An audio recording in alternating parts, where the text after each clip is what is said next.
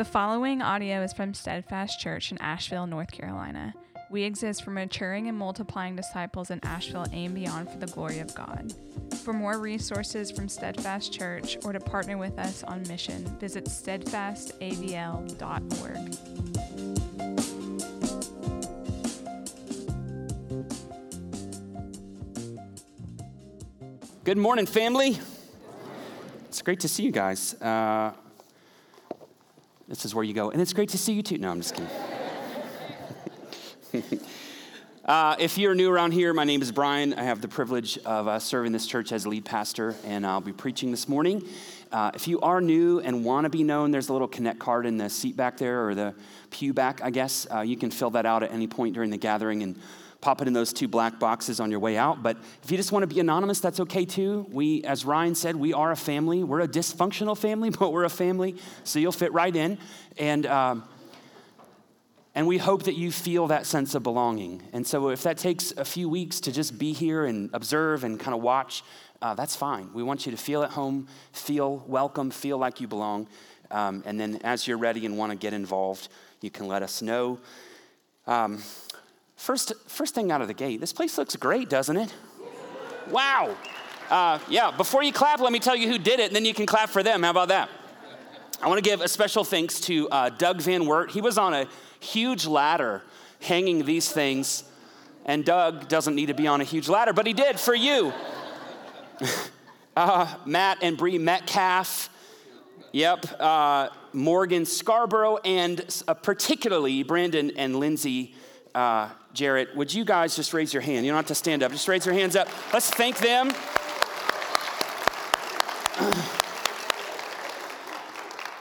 yeah, this looks amazing inside and, and out in the lobby as well. I heard Brandon did that whole tree by himself. So, well done, sir. Well done.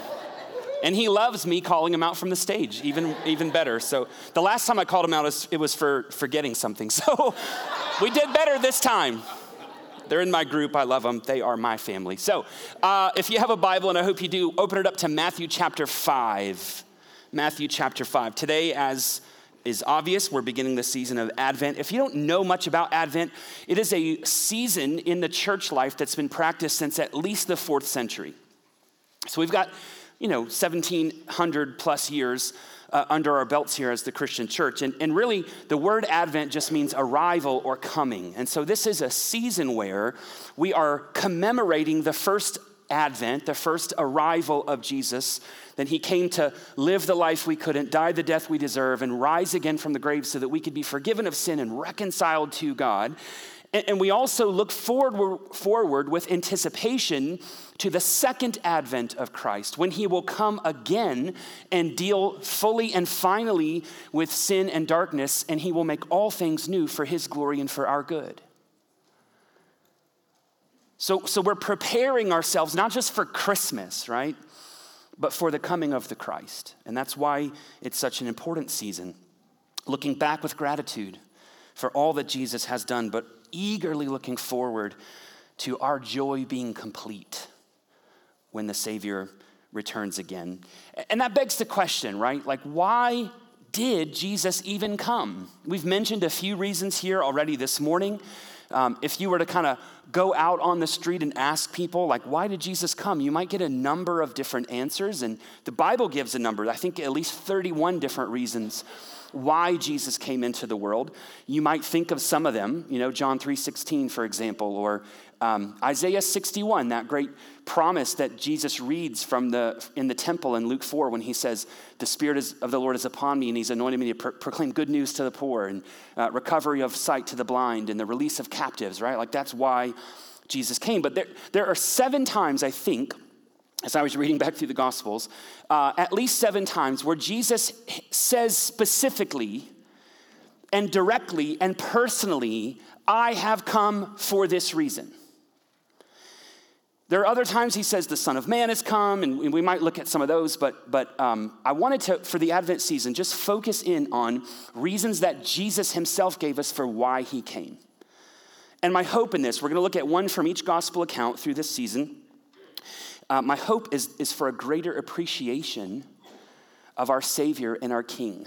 that we have a, a more robust understanding of why Jesus came, and it'll allow us to celebrate more fervently uh, this season of Advent together. So we're going to look at Matthew chapter 5 uh, this morning. It's page 760 if you want to use one of the Bibles that's in the pew rack there. Uh, I'm going to read for us just four verses, and, uh, and then we'll take it in two movements. So pretty easy today. Still going to take me a long time, I'm sure, because that's just how I am. But you guys keep coming back, so it's your fault. Um, join me, if you will, Matthew chapter 5, starting in verse 17. Do not think that I have come to abolish the law or the prophets. I have not come to abolish them, but to fulfill them. For truly I say to you, until heaven and earth pass away, not an iota, not a dot. Some of your translations might say a jot and a tittle. Not an iota, not a dot will pass from the law until all is accomplished. Therefore, whoever relaxes one of the least of these commandments and teaches other to do, others to do the same will be called least in the kingdom of heaven, but whoever does them and teaches them will be called great in the kingdom of heaven. For I tell you, unless your righteousness exceeds that of the scribes and Pharisees, you will never enter the kingdom of heaven. This is God's word. Thanks be to God. Let's pray.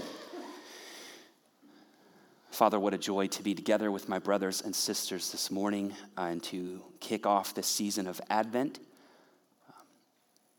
Lord, there's nothing magical about this season, um, but I pray that there is something more than sentimentality in this season. As we, with, with open hearts, seek to, to truly understand why the God of the universe would send the Christ into the world, what it means for us, how we benefit from it, and what praise and honor and glory is due to Christ because he came. So, Holy Spirit, I pray that you would help me this morning as I um, seek to explain these few verses of the scripture, that you would help me to rightly divide this word, that it might benefit and edify the people of God. I pray that even now, that if there's anyone in this room who has not surrendered their life to your lordship, if there's anyone who does not know you as their Savior, that today would be the day of salvation. And as we explain this text, that there would be a growing conviction Uh, of the need for repentance and faith. Lord, will you do what only you can do? in our hearts for your glory and for our good. Give us listening ears, obedient hearts, and a willing spirit. Thank you for what you're going to do. And I pray all these things in the beautiful name of Jesus. And everybody said, Amen. Amen. So you may know, uh, if you've read the Bible, and I, I think most of you have, um, these words we just read, verses 17 to 20, um, fall in Jesus' most famous body of teaching, which is known as the Sermon on the Mount. Now, I had the privilege of visiting Israel back in May, as many of you know, and uh, I got to go to what they call the, the Mount of Beatitudes. And uh, I had thrown a picture in, but I don't know. Do you have that picture? I forgot to ask you. There we go. So you can see the Sea of Galilee there in the background. I'm pretty sure that awning wasn't there in the first century, but uh, you can go to the next one as well. Yeah, so, and I'm pretty sure the landscaping wasn't quite like that back then, but uh, this is the Mount of Beatitudes. There's now a big Catholic church there because the Catholics basically own all the religious sites in Jerusalem and Israel. Um, and there's, it's this big ornate cathedral, and they sell wine at the like little gift shop and stuff. And I'm like walking in going, Blessed are the poor, you know, and here's this big thing. But anyway, um, sorry. Uh, but kind of not. Um, anyway, we, we were there and uh, with a group, and, and it was amazing just to be on the physical site where Jesus came up onto that mount overlooking uh, the Sea of Galilee and taught his disciples. And so there he is. He, he, he, ascends this hillside and he begins teaching. Now, his disciples are his primary audience, but there are others in view, particularly the religious folks, the scribes and the Pharisees, uh, among others. And, and he will say things like, Blessed are the poor in spirit, blessed are those who hunger and thirst for righteousness. He goes on then to say um, that uh, that we are, that, that his, his disciples are the salt of the earth, the light of the world, that a, a city on a hill should not be hidden. And then he begins to issue these words we find in verses 17 to 20. But before he's going to go on and, and teach further, um, uh, but he says these words as a preface. And he says, Do not think that I have come to abolish the law or the prophets. If you're a note taker, you can write this down. I want you to see in these first couple verses the fulfillment that Jesus provides. The fulfillment that Jesus provides. He says, Do not think I have come to abolish the law or the prophet. Now, uh, or the prophets. The Old Testament, as we, as we look at it now, has kind of three divisions to it, okay? There, there are, there's the law, which is the first five books of the Old Testament. Uh, there's the prophets, which include the major prophets like Isaiah and Jeremiah, and all the minor prophets. Those are the 12 little ones in the back that you usually don't read, uh, but you should because they're gold, okay? But they're minor because they're smaller books. And there, then there are the writings. The writings include history, uh, poetry, wisdom literature, Psalms, Proverbs, all that kind of thing. Now, in the first century, just as uh, as Jesus came on the scene, this kind of threefold understanding of the, of the Old Testament had not really developed. But they did call the whole of the Old Testament sometimes the law and the prophets.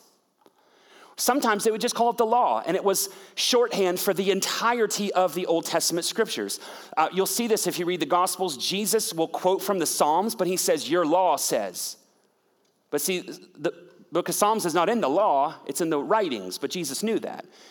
Okay, Paul in some, in some of his letters will also quote, quote from the Psalms and say, as the law says. Okay, so law or law and prophets was just shorthand for the entirety of the Old Testament.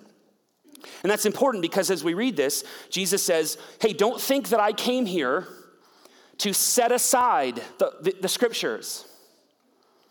Don't think I came here to ignore or to do away with our holy scriptures, in the entirety of the Hebrew scriptures. That's not why I came.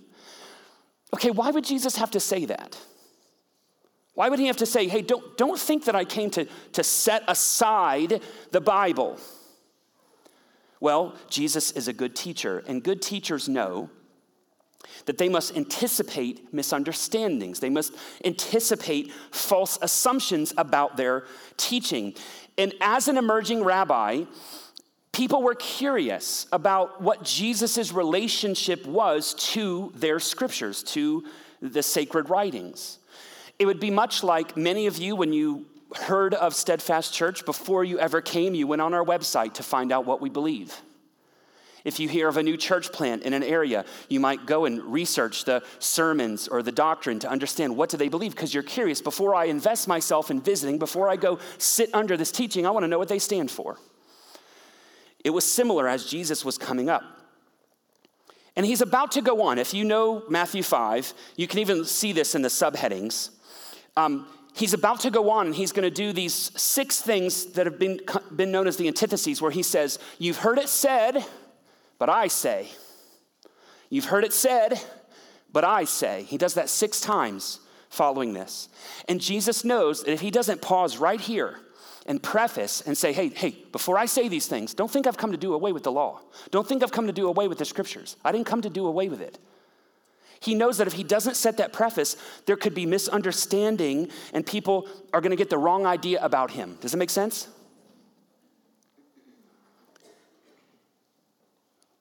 So, as Jesus goes on, and we're going to look at a couple of these in a little while, um, as he starts to explain, you've heard it said, but I say, he's going to primarily focus on the moral implications of the law. So there were ceremonial laws, there were civil laws, and there were moral laws. And Jesus is going to drill down on the moral laws, but, but he wants them to know hey, I didn't come to do away with this. In fact, look at verse 18 again. He says, Do not think I've come to do away with, for truly I say to you, until heaven and earth pass away, not an iota not a dot will pass away from the law until all is accomplished. Again, when he says law there, he's meaning the entirety of the Old Testament. An iota is the smallest letter in the Hebrew alphabet. It's called a yod. The smallest Greek letter, I believe, is called the iota. Uh, the, the, word jot here simply means uh, it's, it's a little character. So I know the graphic designers will get this in the room, most of you won't. Uh, you, you know, like the Times New Roman font? That's like the standard one when you type stuff, okay? Uh, how do you know the difference between like uh, a, lowercase l and a capital I? You get those little marks, right? And, and in some fonts, it's like a little squiggle, and that's what makes the difference.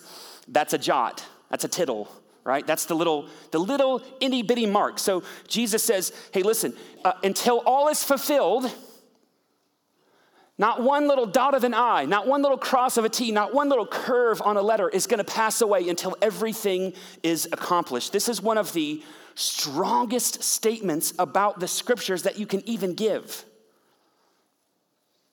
And we see that Jesus didn't even, he didn't just believe in the authority of the scriptures, he lived by them. It was the basis of his entire existence. Jesus himself said, Man does not live by bread alone, but by every word that proceeds from the mouth of God. Jesus upheld the word of God. He honored the scriptures. He loved the scriptures. He, he spent all, like if you cut Jesus, the Bible would ooze out of him. That's how much he was full, and we just read it, like the word was with God and the word was God. Like Jesus is the Bible in some sense, right? So, so it just kind of oozes out of him. Now, therefore, everything that Jesus is going to teach in the rest of the Gospel of Matthew and indeed in the rest of his teachings does not contradict the Old Testament, but actually harmonizes perfectly with it. That's what Jesus is trying to get across. And so, therefore, he says, do not think I came to abolish, to do away with, to set aside the scriptures. I didn't come to do any of that. I came to fulfill them. Fulfill them. Now, what does that mean? That Jesus came to fulfill the scriptures. Well, think about the way that we use the word fulfill in our modern language. We, what, what does fulfill mean for us? When you fulfill an obligation, when you fulfill your vows, uh, I'm pretty sure all those Amazon warehouses are called fulfillment centers, right? And you're hoping that they fulfill your order and deliver all the boxes to your front door during this Advent season, also known as Christmas purchase craziness, right? So that's what it means. It means to complete or to satisfy. I, I, we were looking at this passage in my community group this week, and, and I told them if you just take the word fulfill and you kind of cut it in half, and then take those two words, full and fill, and reverse them, what do you have? To fill full.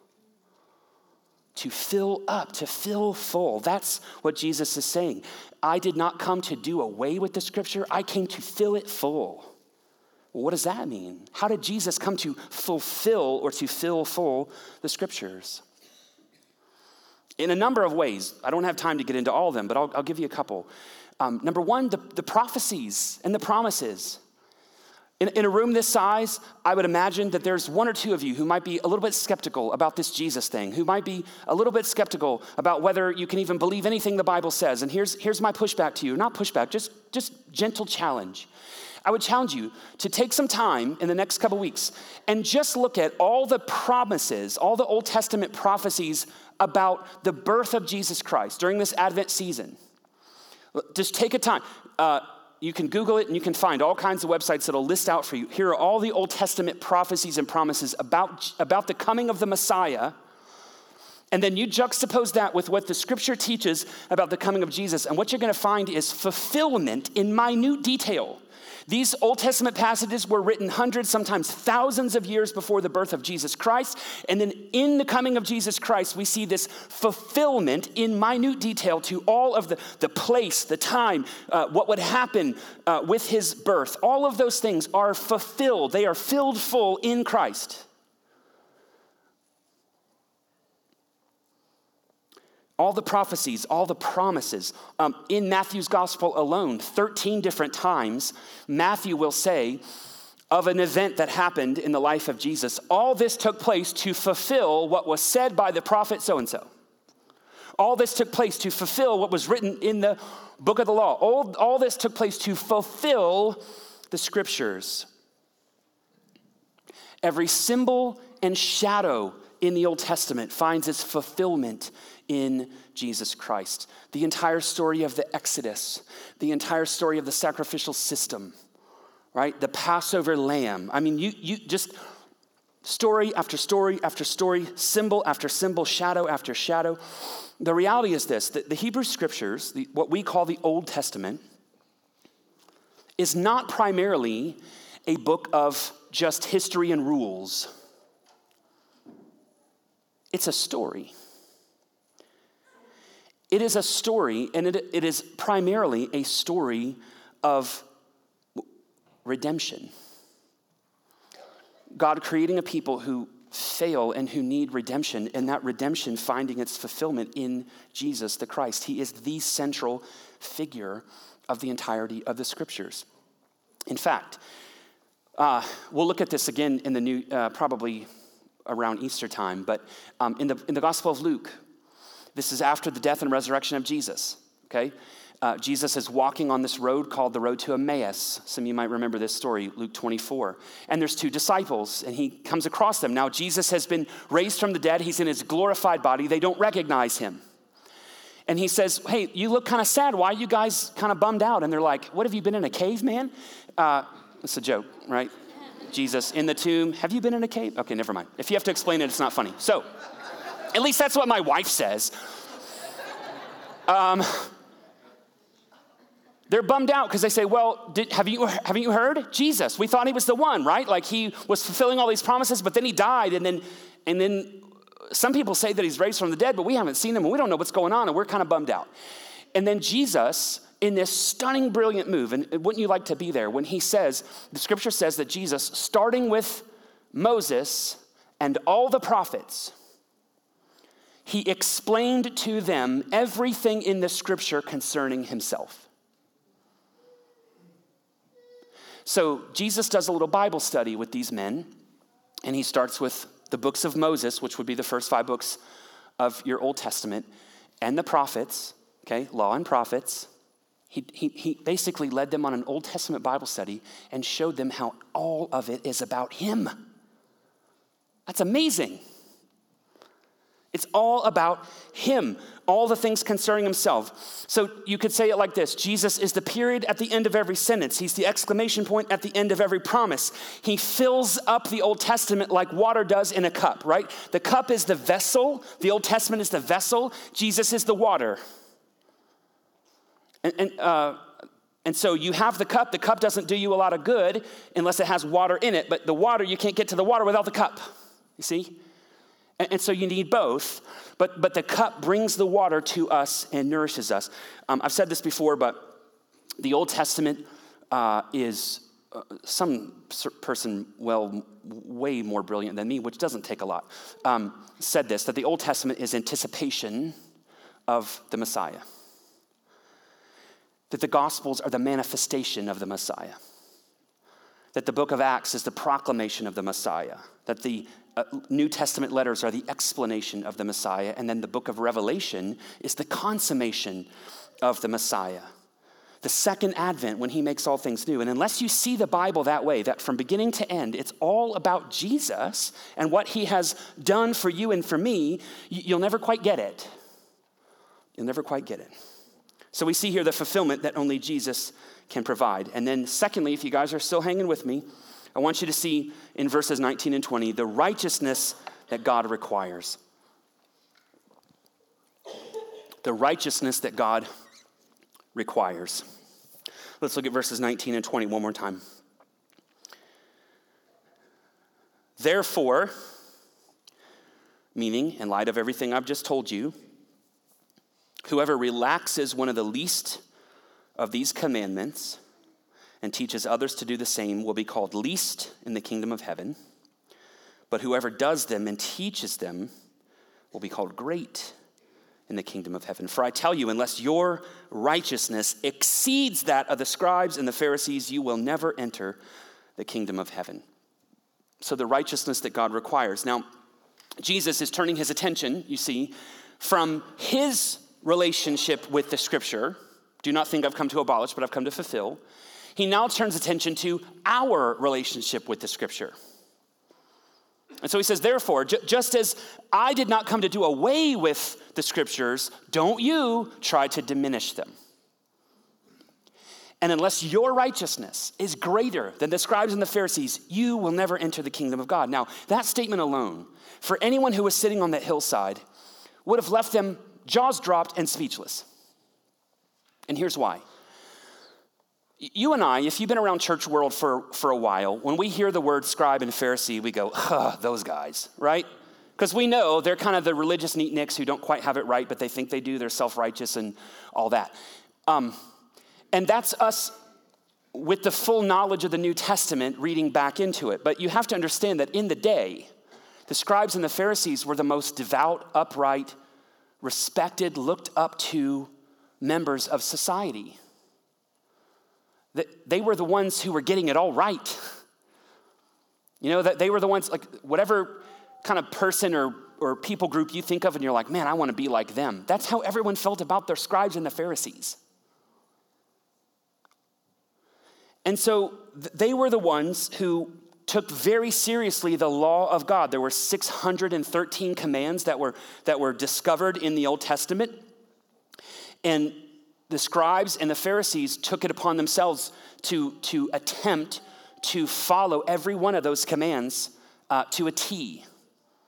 And so they were the righteous ones. They, and so for them to hear, if our righteousness must exceed theirs and they're like the best there is, what hope is there for anybody? It reminds me of my friend Kurt. Some of you know Kurt Hanna, who, who uh, I planted Missio Dei with. He was our former lead pastor. And uh, when he was, um, his girlfriend had given him a Bible to read before he was a Christian. So he's reading through the Gospels and he comes across this verse unless your righteousness exceeds the scribes and the Pharisees, you will never get into the kingdom of God. And so he thought, well, these scribes and Pharisees must be the, the good guys. Let me see what they're doing and I'll do that.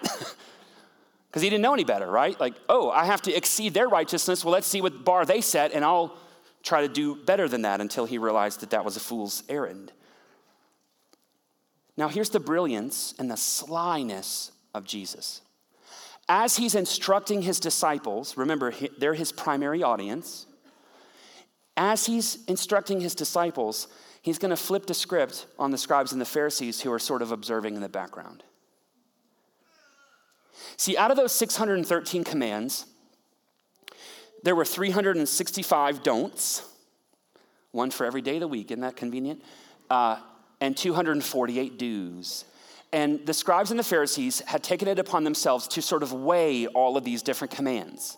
And so they said there's some commands, there's some laws that are weightier matters, and there are some that are lighter matters. So, to, to, to, put it in modern day equivalency, it would be like the difference for you and me between something like speeding and something like stealing. Now, they're both laws, right? There are laws prohibiting both of them. Um, but most of us, if we're honest, we could talk about honesty too, that's another one. Uh, most of us, if we're honest, would say personally, we probably consider speeding a lighter matter of the law, right? We're not religious about staying right at or under the speed limit. But then most of us would say that stealing is a weightier matter of the law. Like that's a bigger deal, right? So this is what they did. They, they had some laws that were lighter matters, some that were weightier. And Jesus says, in the hearing of all, if you relax even one of the lighter matters of the law, you're not making it. You'll be least in the kingdom, which some would take as him saying, you don't even get into the kingdom. Now, James, the brother of Jesus, will go on later to say, if you fail at even one of the commands, you fail in them all. Okay, but, but in the hearing of these listeners right now, they're going, okay, wait, if we relax even one of the lighter commands, we're not getting in? How do you do that? How do you relax a command? By redefining the standard to make it easier to keep. Uh, this, this picture came to me this morning, and I didn't have time to set it up. I was going to get a piece of rope and, and two, two people to help me. Just imagine it, okay? Imagine, nothing under my sleeve. Imagine I got a rope right here, okay? And you got it pulled tight. Okay, so there's a line, there's a standard, okay? And we hold it like this, and we go, okay, get over, get over the line. You gotta, you gotta get over it. Well, it's this high.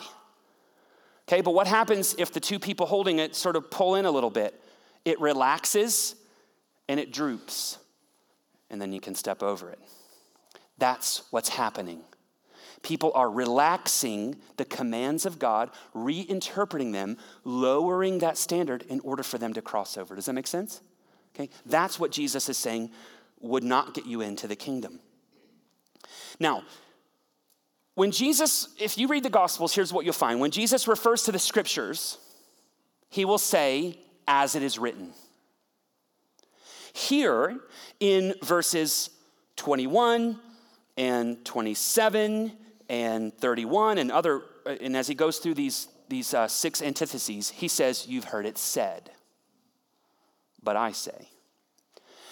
So here's what's happening Jesus is not pitting his teaching against the teaching of the scripture. He's not saying, It is written, but I say. He's saying, You've heard it said, but I say. Which means what Jesus is doing is not pitting his teaching against the teaching of the scripture. He's pitting his teaching, which is the teaching of the scripture, against the teaching of the scribes and Pharisees. Their interpretation of the law. Because the religious leaders of this time, they, they thought that if they kept the letter of the law, they were keeping the law. Regardless of the spirit of the law. If I keep the letter, I'm keeping the law. And you see this even today. When I was in Israel, uh, on a Saturday, the elevators are programmed to automatically stop at every floor. You know why?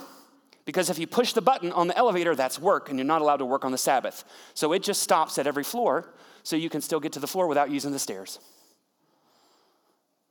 I also heard about uh, there's a law about crossing water. Like, you can't travel but a certain distance, because that would be work, unless you're crossing water. So, there are many who will put a bottle of water under the seat of their car so that they're always crossing water. So, they would say, well, technically, I'm obeying the law. Okay, unless you're an engineer, anytime you use the word technically, you're probably in danger, right? And our kids are the best at this, or the worst, whichever one you want to. I mean, we, this is the silly example, but like we've all caught our kids probably like jumping on the furniture, and we're like, "Hey, don't jump on the couch." And then you come back later, and they're jumping again, and you said, "Didn't I tell you not to jump on the couch?" And they go, "Well, I'm jumping off the couch."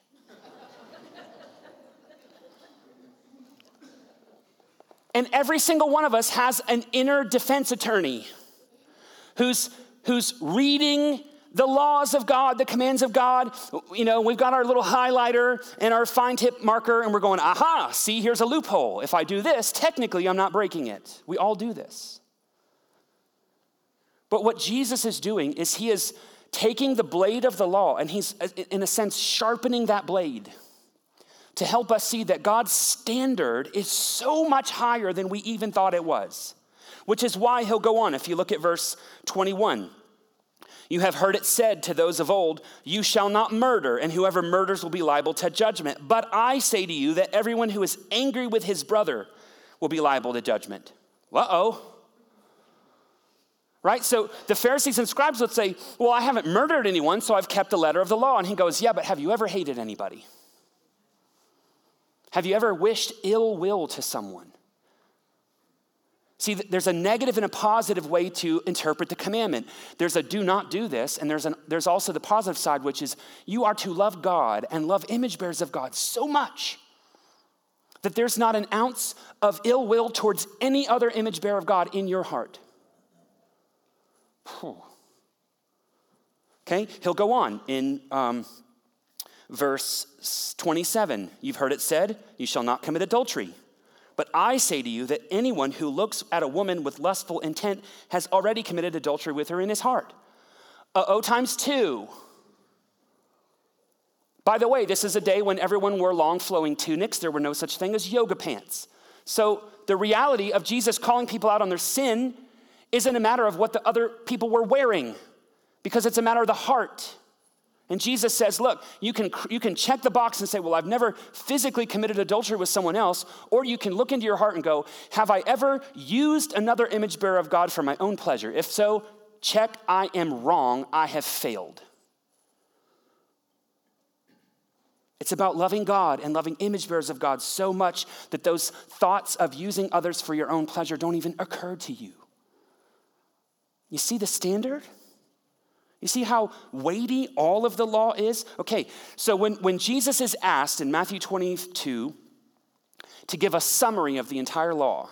And the better the rabbi, uh, they, they could summarize the entire law in as few laws as possible. Jesus says, here's the summary. Here's how you wrap the whole thing up. All 613 commands can be summed up like this Love God with all your heart, soul, mind, and strength, and love your neighbor as yourself. And we go, Awesome, I can do that, but you can't. And neither can I, by the way. And here's the thing we don't want to admit that we are absolute train wrecks and failures at loving God with every bit of ourselves and loving our neighbors the way that we would love ourselves. And so we try to reinterpret, right, and redefine what God means by those things in order to make it feel like we've done it. And all of that is an attempt at establishing our own righteousness. We're going to talk more about that next week. I will just remind you that the Bible says that our attempt at righteousness apart from Christ um, is, is like presenting filthy menstrual rags before God and going, Aren't you pleased with that? Right. Because righteousness is not a matter of external conformity to rules and regulations and laws. Righteousness must come from the heart. And in the Old Testament, what we see is this story of God giving his people instructions and commands and laws and them failing. Those particular commands. I mean, think about the 10. He gives the 10 commandments. And right out, and one of them is don't make idols. And literally right after that, what happens? The people of God make a golden calf. And Moses comes, he's like on the way back down from the mountain with the tablets. They're fresh. And he's, he is so perplexed that they're breaking the command that's written. He drops them and breaks the tablets, and they got to get new ones made. Laws, failure, laws, failure, laws, failures. That's the whole story of the Old Testament. You know why? Because at the end, God is going through the prophets hey, it's pretty clear by now, no matter how many laws I give you, you're gonna fail at them. Because it's not a matter of external conformity, it's a matter of the heart. And your hearts are hard. You need new hearts. And so, through the prophets, God promises that there's going to come a day when He is going to reach in and break down the stony places of our hearts and make them hearts of flesh, that He's going to write His laws on our hearts and renew us and give us the ability to then follow Him and obey Him. And Advent is the celebration that God's promises find their fulfillment. They find their yes and amen in Jesus Christ and in Jesus Christ alone. As one of these hymns we sing sometimes says, Hail the heaven born Prince of Peace, hail the Son of Righteousness. Light and life to all he brings, risen with healing in his wings. Mild he lays his glory by, born that man no more may die, born to raise the sons of earth, born to give them second birth. Jesus fulfilled the law and prophets, but he also fulfilled every righteous requirement of the law because he knew we would fail. And then Jesus died in our place for our sin. He died in our place to fulfill the penalty for all of our law breaking. And then he rose from the dead on the third day so that any who would trust in him, who would receive with the empty hands of faith the finished work of Jesus for them, would have that new heart and have the law written on their heart. I have one quote, it's a long one, but I want you to hear it because it's so good from John, John Calvin. Listen to what he says. He says, It follows that every good thing we could think or desire is to be found in the same Jesus Christ alone. For he was sold to buy us back, captive to deliver us, condemned to absolve us. He was made a curse for our blessing, a sin offering for our righteousness marred that we might be made fair. He died for our life, so that by him fury is made gentle, wrath is appeased, darkness turned into light. fear reassured, despisal despised, debt canceled, labor lightened, sadness made merry, misfortune made fortunate. Difficulty easy, disorder ordered, division united, rebellion subjected, intimidation intimidated ambush uncovered, assaults assailed, forces forced back, combat combated, war warred against, vengeance avenged, torment tormented, damnation damned, the abyss sunk into the abyss, hell transfixed, death dead, mortality made immortal. In short, mercy has swallowed up all misery and goodness all misfortune. Wow. Okay, so if Jesus would do all of that for you, if Jesus would do all of that for you and for me, what should our response to him be? It can only be trust him, surrender to him, love him, obey him, find out what pleases him, and do it. And we do that by the Spirit and through the Scripture. Because anyone who has received with the, with the empty hands of faith the finished work of Jesus is indwelt by the Spirit of God. The Holy Spirit is a seal of our salvation, of our inheritance. And so we are empowered by the Spirit to then know what the Scripture says and to do what He says. We don't disregard His standards, we don't lower His standards. We trust the Spirit to empower us to be not just hearers of his word, but doers thereof. And here's the beauty the scripture, the New Testament in particular, will over and over and over again say to us all the law and prophets is summed up in this love God and love your neighbor. In fact, Paul later in, in Romans 13 will say, the one who loves fulfills the law. See, Jesus' yoke is easy and his burden is light. And when we come to him, we are not saddled with more rules. We are freed to follow him and, and to, by faith and by the power of the Spirit and through his word, to fulfill those two commands love God and love your neighbor. And, and it's the best way to live, folks It's absolutely the best way to live.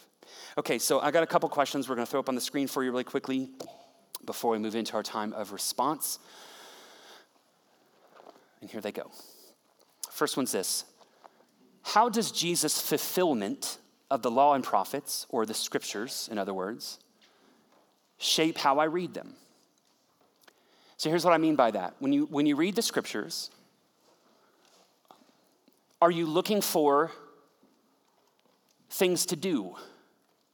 Are you looking for boxes to check? Uh, do you read the scripture as if it's all about you? You know, some people would say the old adage, you know, the, the Bible's the roadmap to life. And I always point out, like, there are maps in here, but I don't think that's what God meant. Um, or do we read the Bible seeing Jesus, as it were, on every page, fulfilling every promise, and, and every prophecy. And when we read what God has done, what only God can do through Jesus for us, that we are filled with encouragement and joy and we're humbled by all that God would do. That when we, when we read the Bible, we're just amazed at how, how awesome God is and, and how all of this points to the glory of Christ. And we're filled with gratitude and a desire to follow him even more fervently because of how we see Jesus in those scriptures. So that's the first question. Second question is this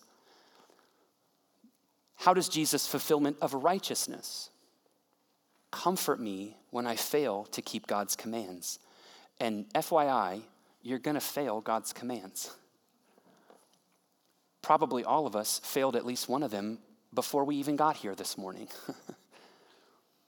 so when we fail, when we know what God wants us to do and we fail, do we are we filled with shame?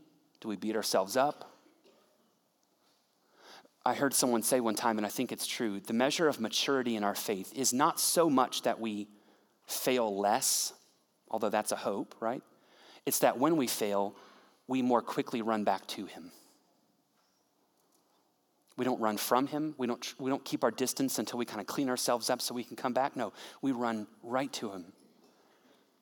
And we trust that, that through, and we talked about this a little bit the other week, uh, that through the lens of Christ, when God looks at us, He sees the righteousness of Jesus. He sees you as holy and blameless and above reproach before Him because of what Jesus did. So that it's the kindness of God that leads us to repentance, uh, to quickly running back to Him to get more of His grace and more of His grace, which is unending for us.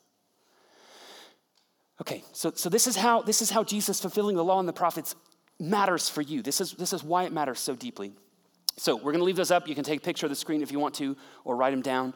Um, but I would just ask you to take some time, either this morning or, or later on, to really contemplate how you would respond to those two questions. Um, I'm going to pray for you. We're going to have a moment of silence and uh, just reflect quietly on what the Lord might have spoken to you this morning. You can pray, you can sit there. Um, There'll be a little bit of instrumental music, and then we'll open the tables for communion. Uh, communion is a commemoration, um, much like Advent, of what Jesus has done and what Jesus will do. Because on the night he was betrayed, Jesus had a meal with his disciples, and in it, he instituted what we call the Lord's Supper. And he took the bread and he broke it, and he said, This is my body, which is broken for you. As often as you eat this bread, remember me. This is in remembrance of what I've done for you. He was broken to make us whole. And then he took the cup and he said, This cup is the new covenant in my blood. In other words, his blood was spilled to cleanse us from sin and unrighteousness. And he said, Drink this cup in remembrance of me. But he also promises that there's a day coming when we're going to feast. We're going to feast in the house of Zion with our great King and Savior. He, he is preparing this banquet for us and, and we will get to feast with him in eternity and be filled with joy. And so, as we come to these tables and we take this bread and this cup, we are looking back to what Jesus has done and looking forward to that glorious day when we will be gathered with him. And so we come in faith, we come in repentance, we come with joy. If you're not a follower of Jesus, then don't come, please. This is not for you. But if you are and you desire uh, this, this blessing uh, of a remembrance of the gospel, then you come to these tables. We'll start at the back rows, make our way forward, um, and then the band will lead us in a few more songs. I've got a couple of quick announcements for you, and we will get on with our day. Let me pray. Father, we thank you so much for this time together in your word. Thank you for all that this Advent season means, and I pray that something that has been said today um, in regards to you fulfilling the law and the prophets, Jesus, um, w- would be meaningful to these brothers and sisters. I thank you for their patience and their listening ears. And Holy Spirit, would you help us to apply, as only you can, uh, the truths that we've heard so that we might be doers and not just hearers, but trusting, trusting that our effort does not gain us righteousness. Our effort comes from the righteousness that has already been given to us through Jesus Christ. We ask that you would be honored and glorified now as we respond to you um, in communion, in giving uh, and in worship through song. And we ask all this in the beautiful name of Christ and by the power of your Spirit, we pray. Amen. Let's be still and quiet for just a minute. When I get up, the tables will be open.